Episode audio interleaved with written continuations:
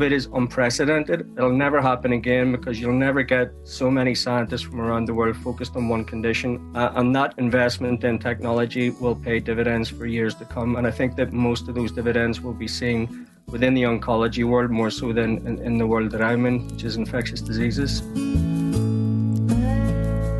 You're listening to the Patient Voice in Cancer Research Fireside Chat podcast. The Patient Voice in Cancer Research is an initiative of UCD Conway Institute, a research institute based in University College Dublin. My name is Elaine Quinn. This podcast series deals with the topics that matter most to people on their cancer journey. What does the research tell us? We bring together patients and researchers to answer the tough questions. In episode one, we look at the impact of COVID 19 on cancer treatment and cancer research in Ireland. Patient advocate Sarah McLaughlin is chatting to Michaela Higgins, consultant medical oncologist at St Vincent's University Hospital in Dublin and a clinical professor at UCD. Also joining the conversation is Paddy Mallon, professor of microbial diseases in the UCD School of Medicine and a consultant in infectious diseases in St Vincent's University Hospital. This episode is introduced by Amanda McCann professor and senior Conway Fellow in UCD, who leads the Patient Voice in Cancer Research Initiative.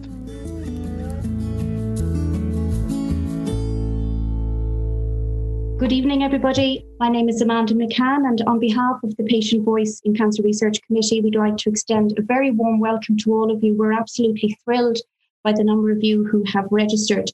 This is a, a very exciting event for us. It's the first time we've ever run anything like this. And we're very much hoping to continue the Fireside Chats. So if you enjoy this evening, we very much hope that you may sign up for, for future events as well.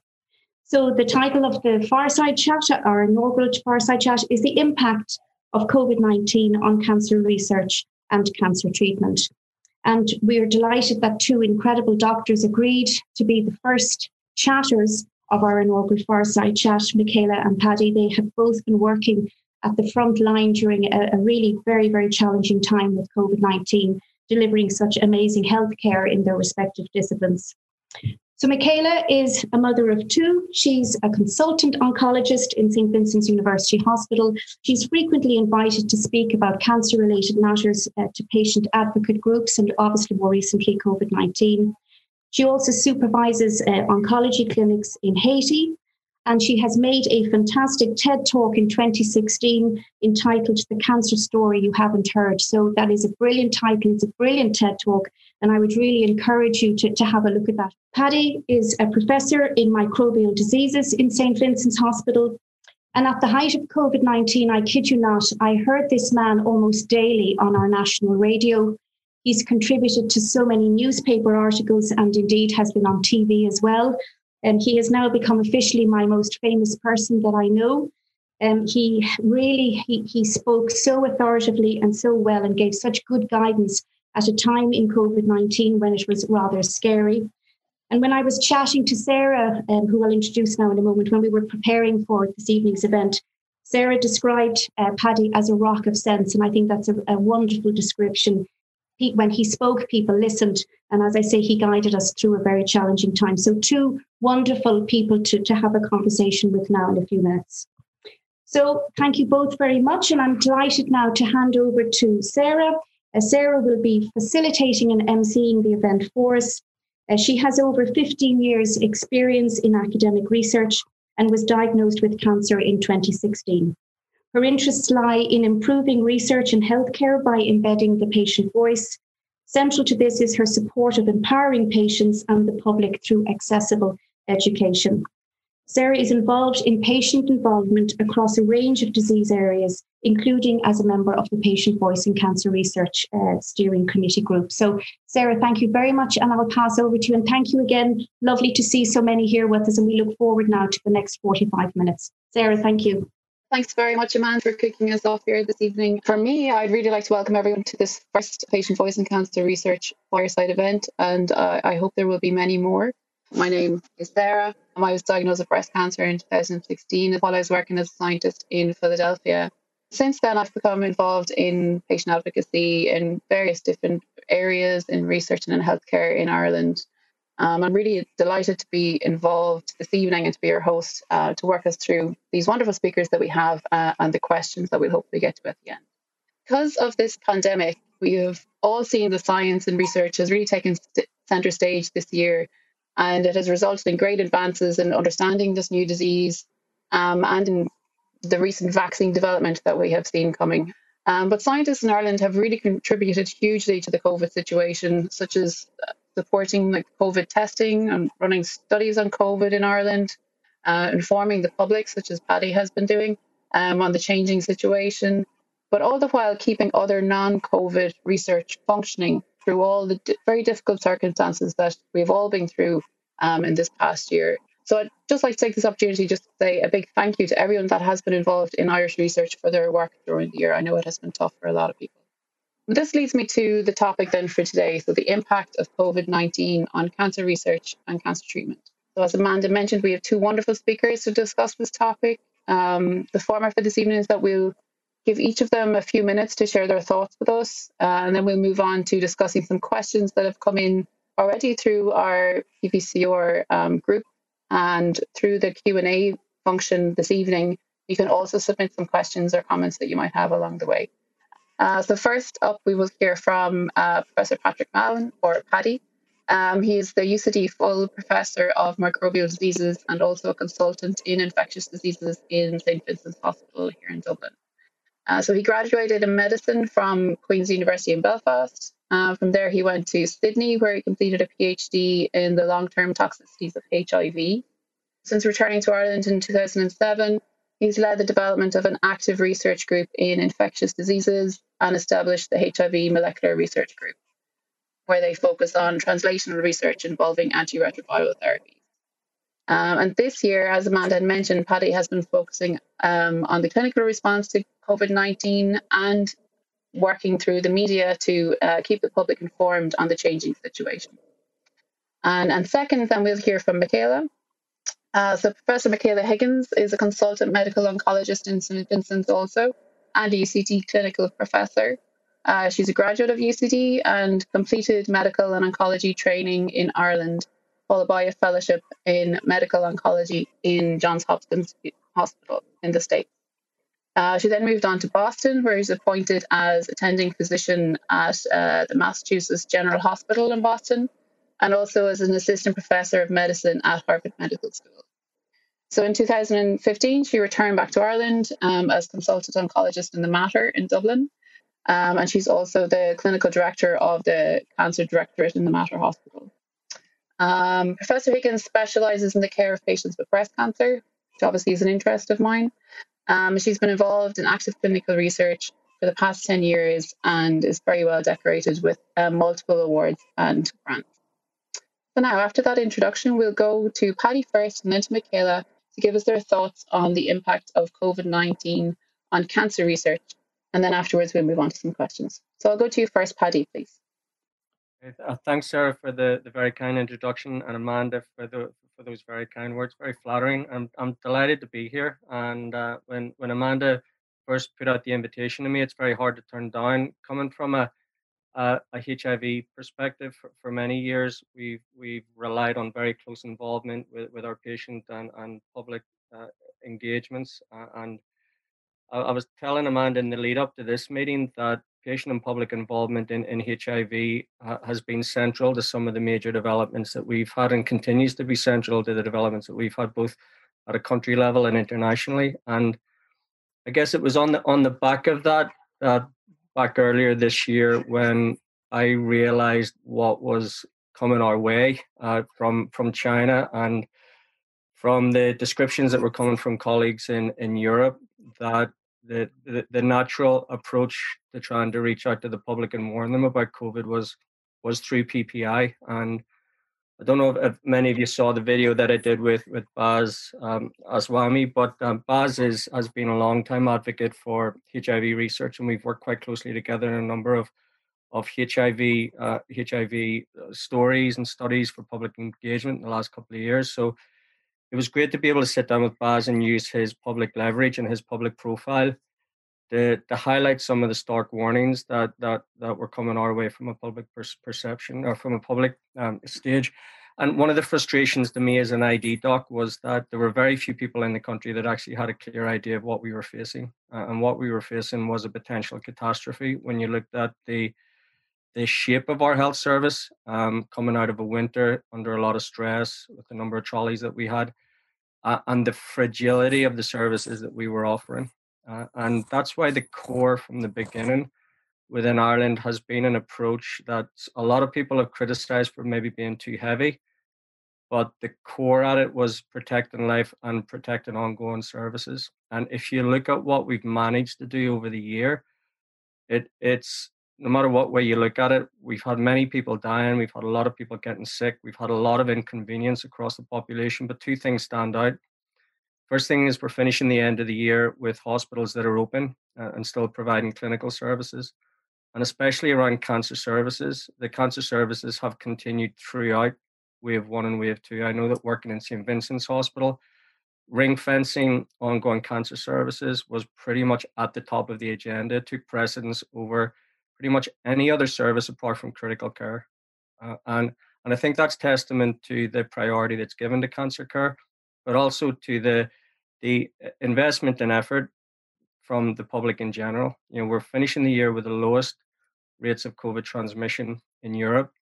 Um, we're finishing the year where I just came off a meeting yesterday with colleagues from around Europe, and colleagues in Italy are talking about their whole hospital only doing COVID.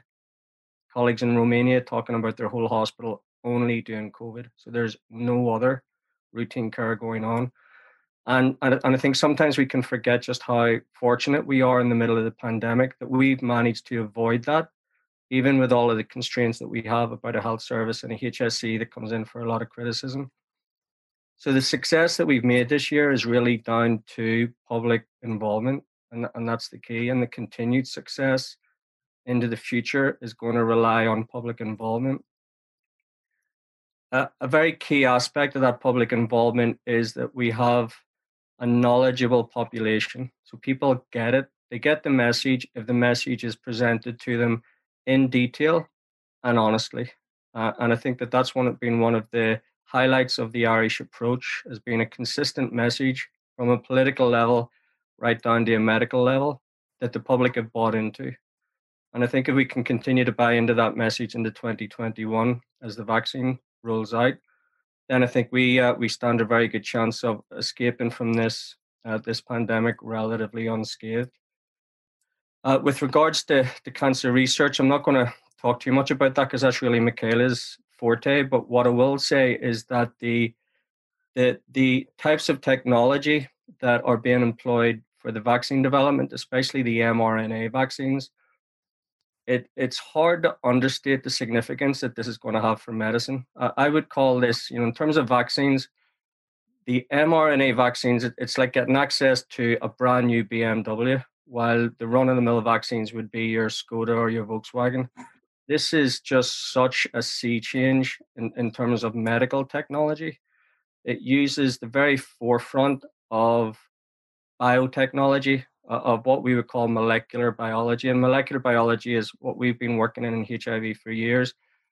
What we've achieved in one year uh, using this technology and applying it to a specific disease and ending up with a vaccine that is as effective uh, as we have with these mRNA vaccines is utterly astounding. We probably we, we will never see the like of this again the implication that this has is that this technology, this mRNA technology, it's pretty much plug and play.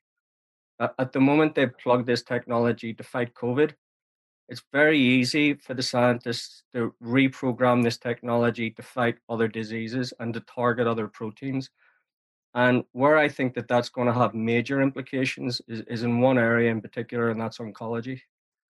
So the what, what's happened with with, with what we've seen with COVID is unprecedented. It'll never happen again because you'll never get so many scientists from around the world focused on one condition, and you will never get so many governments putting so much money uh, for something that they don't know whether it'll work or not. But it has worked, uh, and that investment in technology will pay dividends for years to come. And I think that most of those dividends will be seen within the oncology world more so than in, in the world that I'm in, which is infectious diseases. So I think there's a huge amount of good that's come out of the year, despite all of the hardships that we've gone under.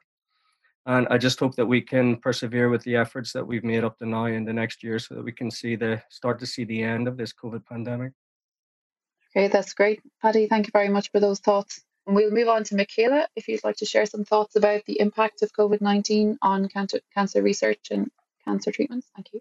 Thank you, Sarah. It's lovely to be here. I'm really interested in hearing Paddy speak and all of you myself. So um, thank you for the intro. It's really great to be here. Very interesting. I suppose I'm coming from a clinical perspective as an oncologist caring for patients through a pandemic, something we never imagined. And I still have to pinch myself when I find myself wearing a mask and PPE and doing what we do every day, and suddenly we're used to it. I think maybe for those that are listening, it might be helpful to reflect a little bit on what it was like at times. So I actually worked in the Mater Hospital until recently. And there in February, March, and April, we were hit very hard. So we had at its peak 130 inpatients with COVID. So not just people who had COVID, but people who were unwell enough to require coming into the hospital. And given that we have about 500 beds in the Mater, when 120 of them are taken up over and above all the usual medical needs in the country, it means that all other services are ground to an absolute bare bones minimum. And at its peak, we also had 400 staff members out. So 400 staff were missing either with COVID or had been a contact or had, weren't in a position to provide childcare. So suddenly the system is under more stress than it's ever been under before. And we always had a trolley crisis. Plus, we're missing huge numbers of staff. So, for example, our clinical trials unit, we we pillaged it. We took the staff from it. Two clinical trials nurses who had ICU experience were, of course, taken up to the critical care units. The others we used to do contact tracing because every patient we were trying to continue to provide cancer care for had to be called 48 hours before their appointment, before every appointment, to see were they unwell, did they have a cough, had they a fever, had they any contacts, had they traveled. And um, this was all evolving. We didn't have systems in place to do it. We were scrambling. And I, I think actually we did a lot of things very well, very quickly, developing algorithms. But just to reflect on how tough it was, we had skeleton staff with massive demands on our service. And I also was reading reports from China and Italy, and we were all alarmed. We didn't know what was barreling towards us. And in the beginning, I rationalized the care my cancer patients were getting. I looked at my, you know, weekly list of who was coming in for treatment and those in the highest risk groups, people who were older, had bad lungs, the ones I really feared would not survive COVID. I, I had to make those difficult, nuanced decisions with the patients on whether or not the benefits, the potential benefits of chemotherapy outweighed the potential harm of them being immunosuppressed at a time of a pandemic um, would do to them.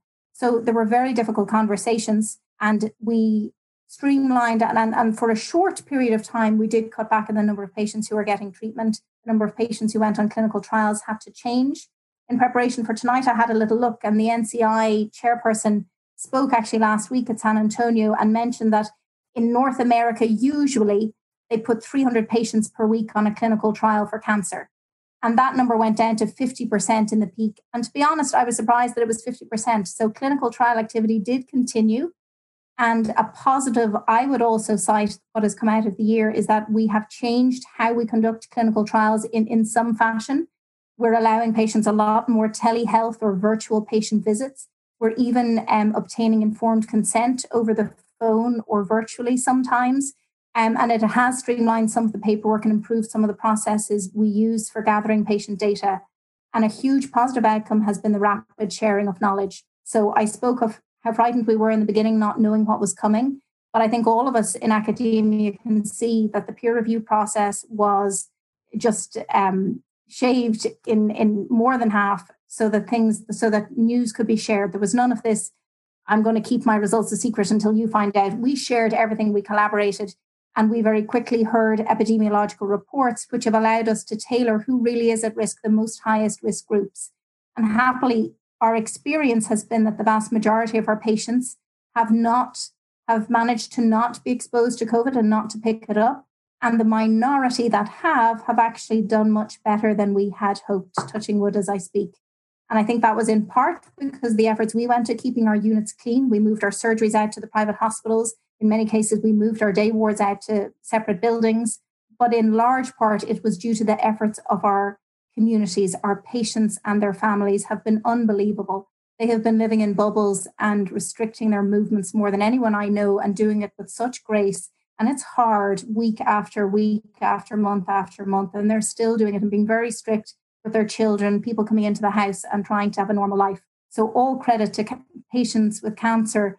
And because of them, we have kept going. And now everything is fully up and functioning. Our breast screening services, um, prevention, surgeries, treatment, nothing is stopped. It's everything is going ahead. And just as Paddy says, I think that's a great credit to the Irish people and to Irish patients.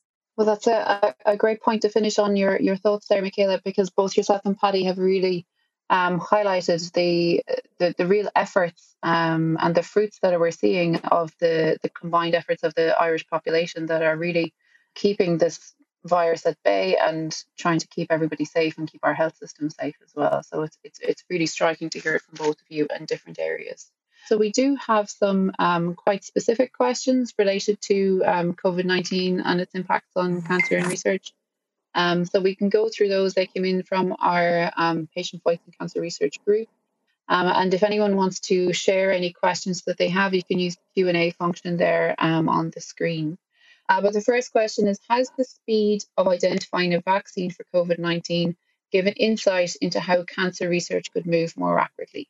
I guess I'll take a first pass on that. But to echo what Paddy said, I think this was an exceptional once in a lifetime effort, funding, risk, and experience that we're not likely to see again, much as we would like it.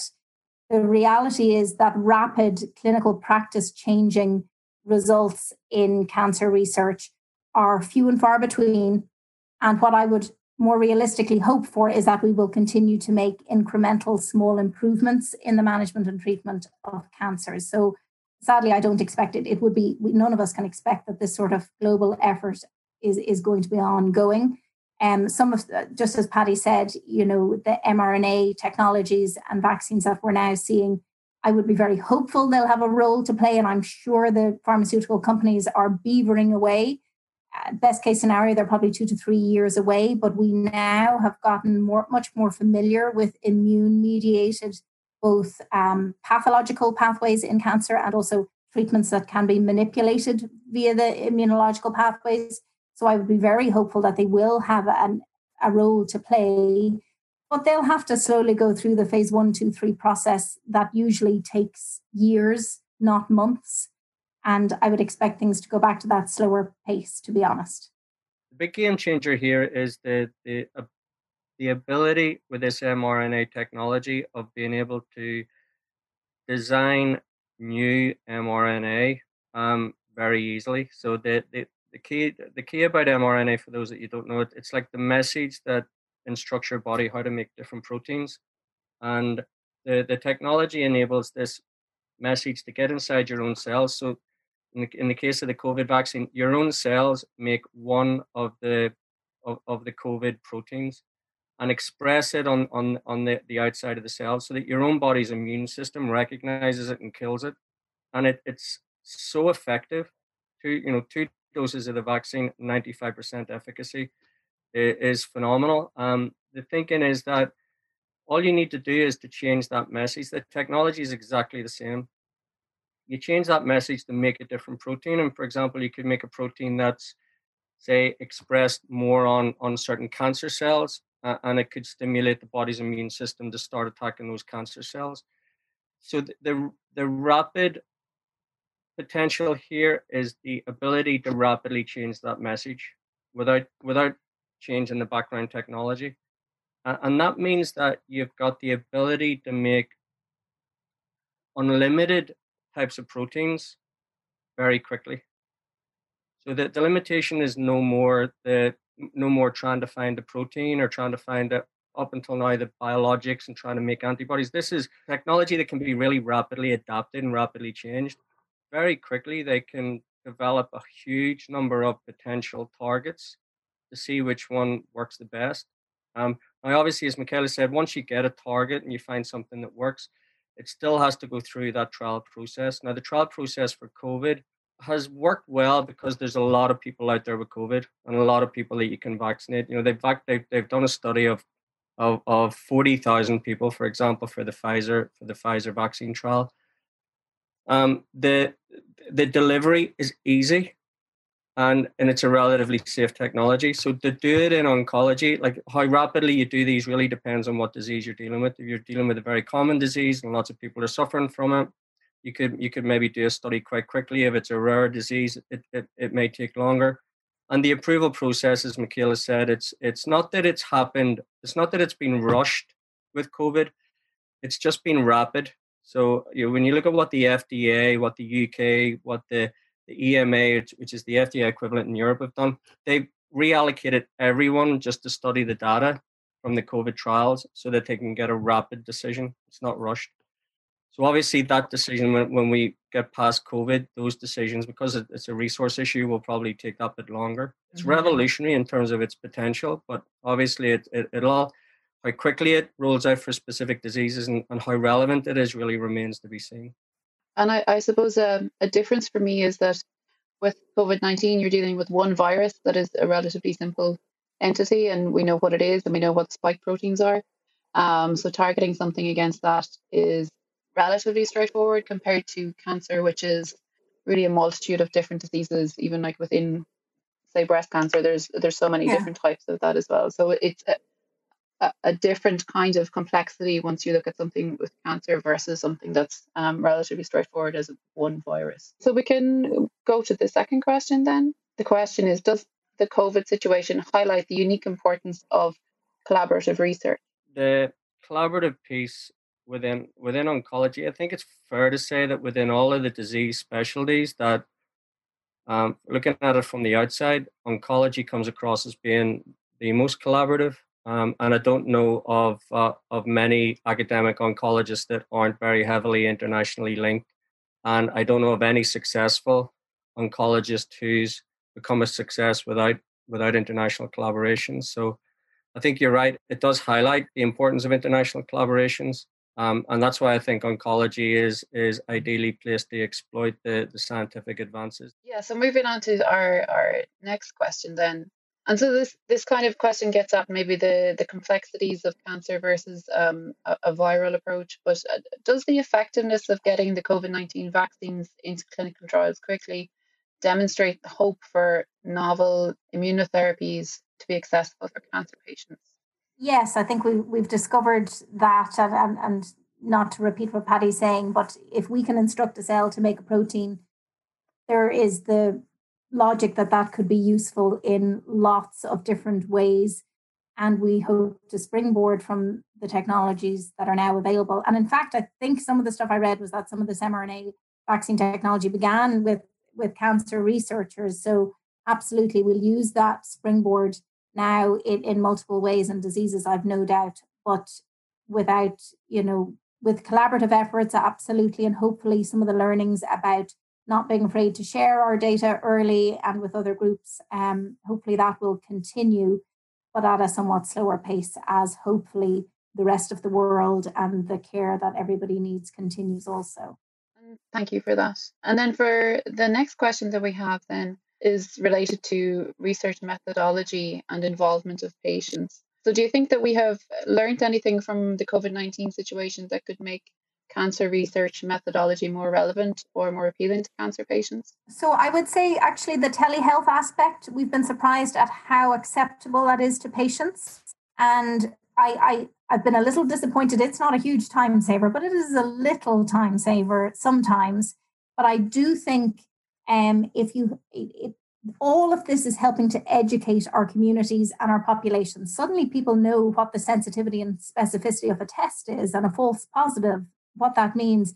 You know, the lexicon has changed this year. So suddenly people are asking amazing questions and very pertinent, nuanced um, solutions are coming up. So, yes, I think we'll take those learnings. And um, certainly for oncology, we were a little bit behind infectious diseases at having the patient's voice included.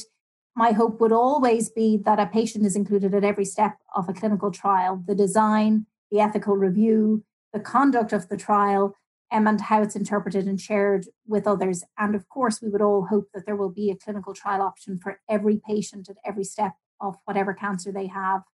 Um, so we're not there, but I think every little thing that makes trials easier, and I would include talking about trials, patients knowing that a clinical trial is an option, or that maybe we could talk to them over the phone about it. Each little thing makes having a patient engage with a clinical trial just a little bit easier, and those incremental changes hopefully would improve clinical trial accrual. And I, I can see the advantages that you met, that you spoke about there with uh, telemedicine and um, talking with people over the phone or um, by Zoom, if or whatever the technology is for talking with patients. And I, I know as a patient myself, it's actually really I've really benefited from it because instead of having to traipse into Vincent's for my appointments or across to James's or wherever, I can just do it from home, and it, it can take take something that could have been an entire day before um, can mean it just takes about an hour for me. So I, I can really see it makes things a lot more accessible for patients, um, and I, I'd be very supportive of it from my own experience. Paddy, would you have anything to add about um, what we've learned from COVID 19 about making research more uh, relevant for cancer patients or for patients in general? I guess that there would be the two aspects of it, I think, that, that are important. The first thing is that everything that's gone into the technology that's been developed through COVID is being paid for by the public. So the risk is being taken by governments uh, and by the EU, and, and, less so by the pharmaceutical companies. And that's another reason why things have, have developed so rapidly because the, the their money was no issue, uh, and the risk was taken by us as taxpayers. That has implications then for how that technology is going to be used. Uh, so, for example, the, I'll give you a, a caveat from HIV. The, the biggest advance in 30 years of, of working in HIV was was discovered in about the last five years when we realized that if someone was HIV negative and they took antiretroviral therapy, that you could prevent acquisition of HIV, and it's called pre-exposure prophylaxis. And we um, we managed to be one of the first countries in Europe to get freely available uh, pre-exposure prophylaxis provided at, at a national level through the HSE, and that effort was driven by patients. And it wasn't driven by patients who were HIV negative, it was actually driven by patients who were living with HIV. So the very patients who were, were going to get no benefit from this directly, but could understood the science, the trials were good, and they were advocates at a public level, got into Leinster House and lobbied politicians with science, and they were listened to. Uh, and we, we got a program that was six million euro per year that was a pleasure to be involved in because it was doctors and patients working together with government to implement policy rapidly, and it and it's been a success a success since. What that means for the for the technology, for example, mRNA technology, if you think about it, and it, it, it goes to the, the last question about accessibility to treatment.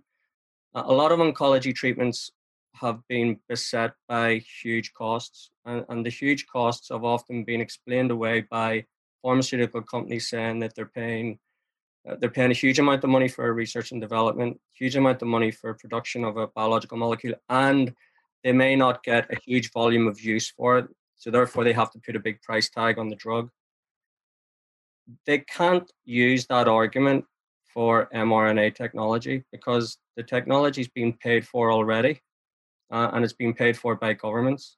And you can't charge next to nothing for a COVID vaccine and then use exactly the same technology for a malignancy and put a price tag of 20 or 30,000 euro on it.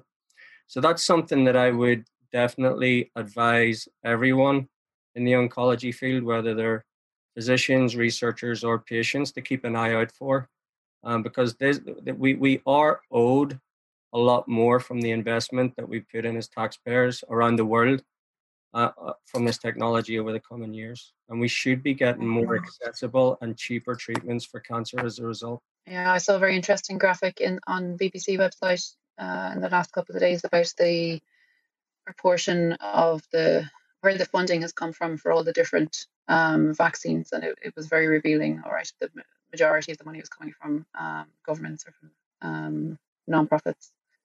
So that's a, that's a very interesting point, and it's going to be a question that we'll constantly been grappled with by um, patient organisations around um, the prices of uh, treatments. Okay, well, I suppose that brings us nicely to an area that you've you've both touched on already, um, but it's about um, your experience of active uh, patient involvement in either of your research areas.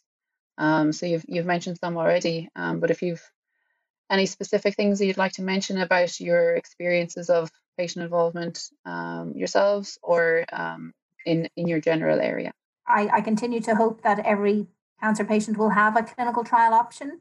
And if there isn't a therapeutic clinical trial option for them, and if there is, I think the other thing um, that's important would be that each patient is asked to provide or to allow their biobanked tissue samples, so a previous biopsy or surgical specimen of their tumor, to be banked and stored for future research. And we might know today, we didn't know last year that mRNA vaccines would be of interest this year.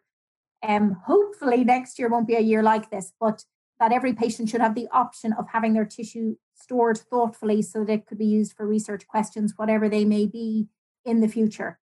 Um, I would love to see that. Patients want it. I've never found a patient who didn't, who wasn't happy for leftover to be tissue to be used for something that might help someone in the future. Um, so we have a very engaged, wonderful population who, in my experience, are very willing to help if we um, if we owe it to them to have a good option for them and to um, invite them to help us take forward cancer research. Yeah, very good points. I suppose we see often with cancer patients that they really want to get involved in research, not only to hopefully produce new treatments that are in some way help themselves, but often they want to pay it forward and they want to help the people that will benefit in the future from the treatments. I suppose one question that has come through is related to a term that has become more popular in the last couple of years, um, but it's around the issue of fake news. Um, and would you have any thoughts around, you know, fake news around COVID or around um, COVID issues for cancer patients that are where, where we really need um, reliable sources of information. Um, and what do you think about the threats of fake news to um, cancer patients? Well, I know from from the HIV perspective, you know what's happened in the last year with COVID and fake news is nothing new from exactly. both infectious diseases or HIV. And and since I start, I can remember starting out in HIV. My first job was in London back in, in the late nineties, and um, you know, patients were actively dying back then because of a lobby group that was very strong that believed that, that HIV didn't exist. And it was sad to see patients um, act- actually dying of, of advanced immunodeficiency, carrying with them this belief that they, they didn't need treatment. And in some cases, seeing individuals who believed that HIV was killing them, but being told by their family members not to, not to be treated.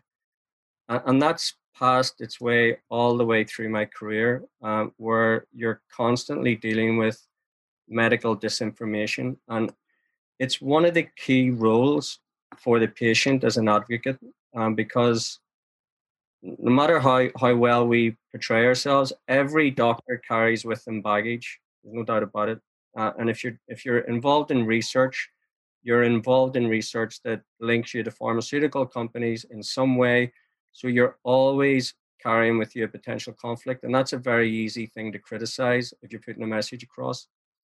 If you're a patient and you've lived with the disease, you carry with you the disease and you carry with you a unique knowledge and a unique insight. And that's a very powerful thing to, to use when you're communicating. And uh, in, in my experience, the best approach to addressing fake news comes from the people living with the condition who are knowledgeable, who are educated, and who are good communicators. And, and that really is, it, has been the key in HIV the whole way along. Uh, the, the most impressive people that I know working in the HIV field, among them are, are groups of patients uh, and groups of patients that are as professional and knowledgeable as the best researchers in the field.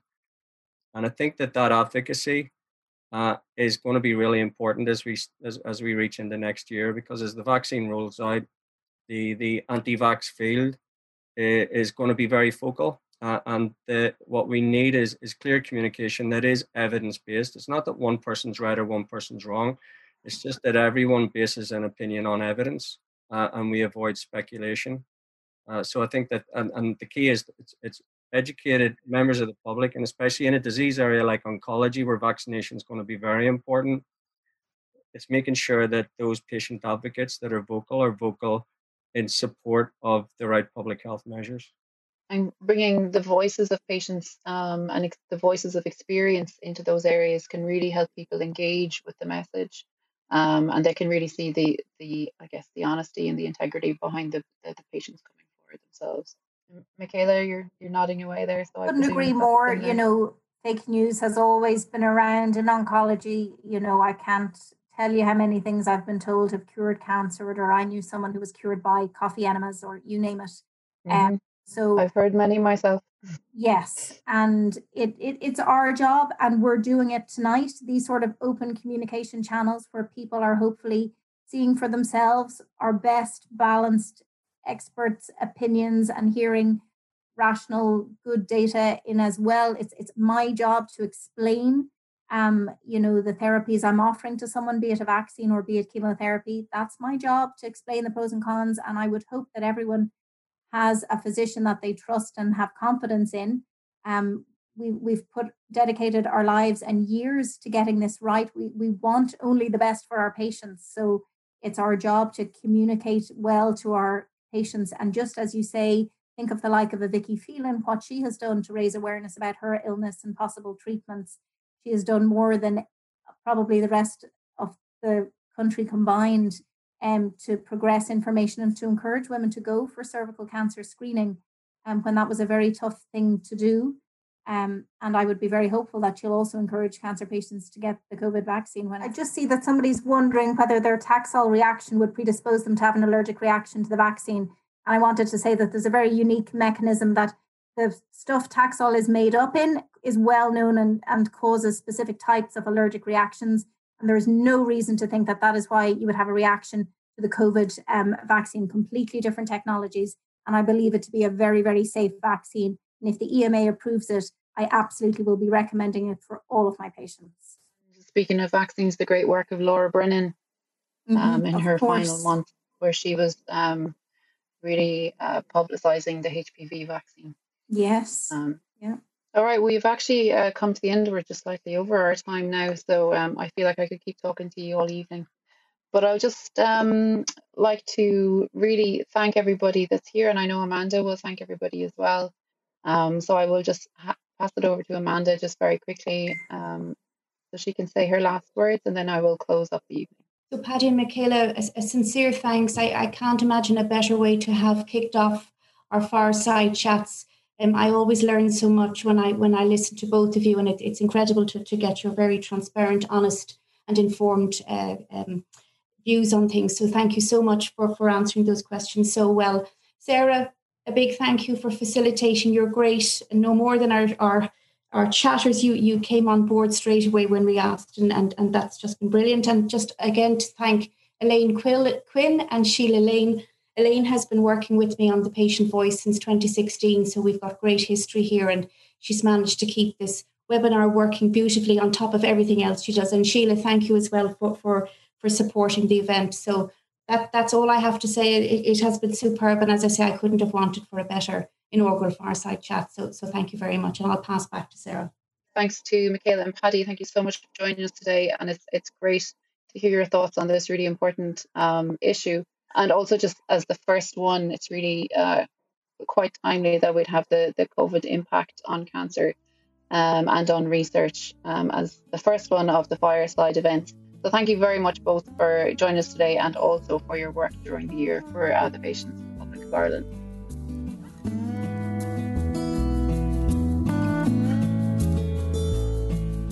You've been listening to the Patient Voice in Cancer Research Fireside Chat podcast.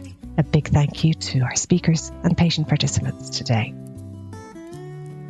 Subscribe and follow the Patient Voice in Cancer Research wherever you get your podcasts.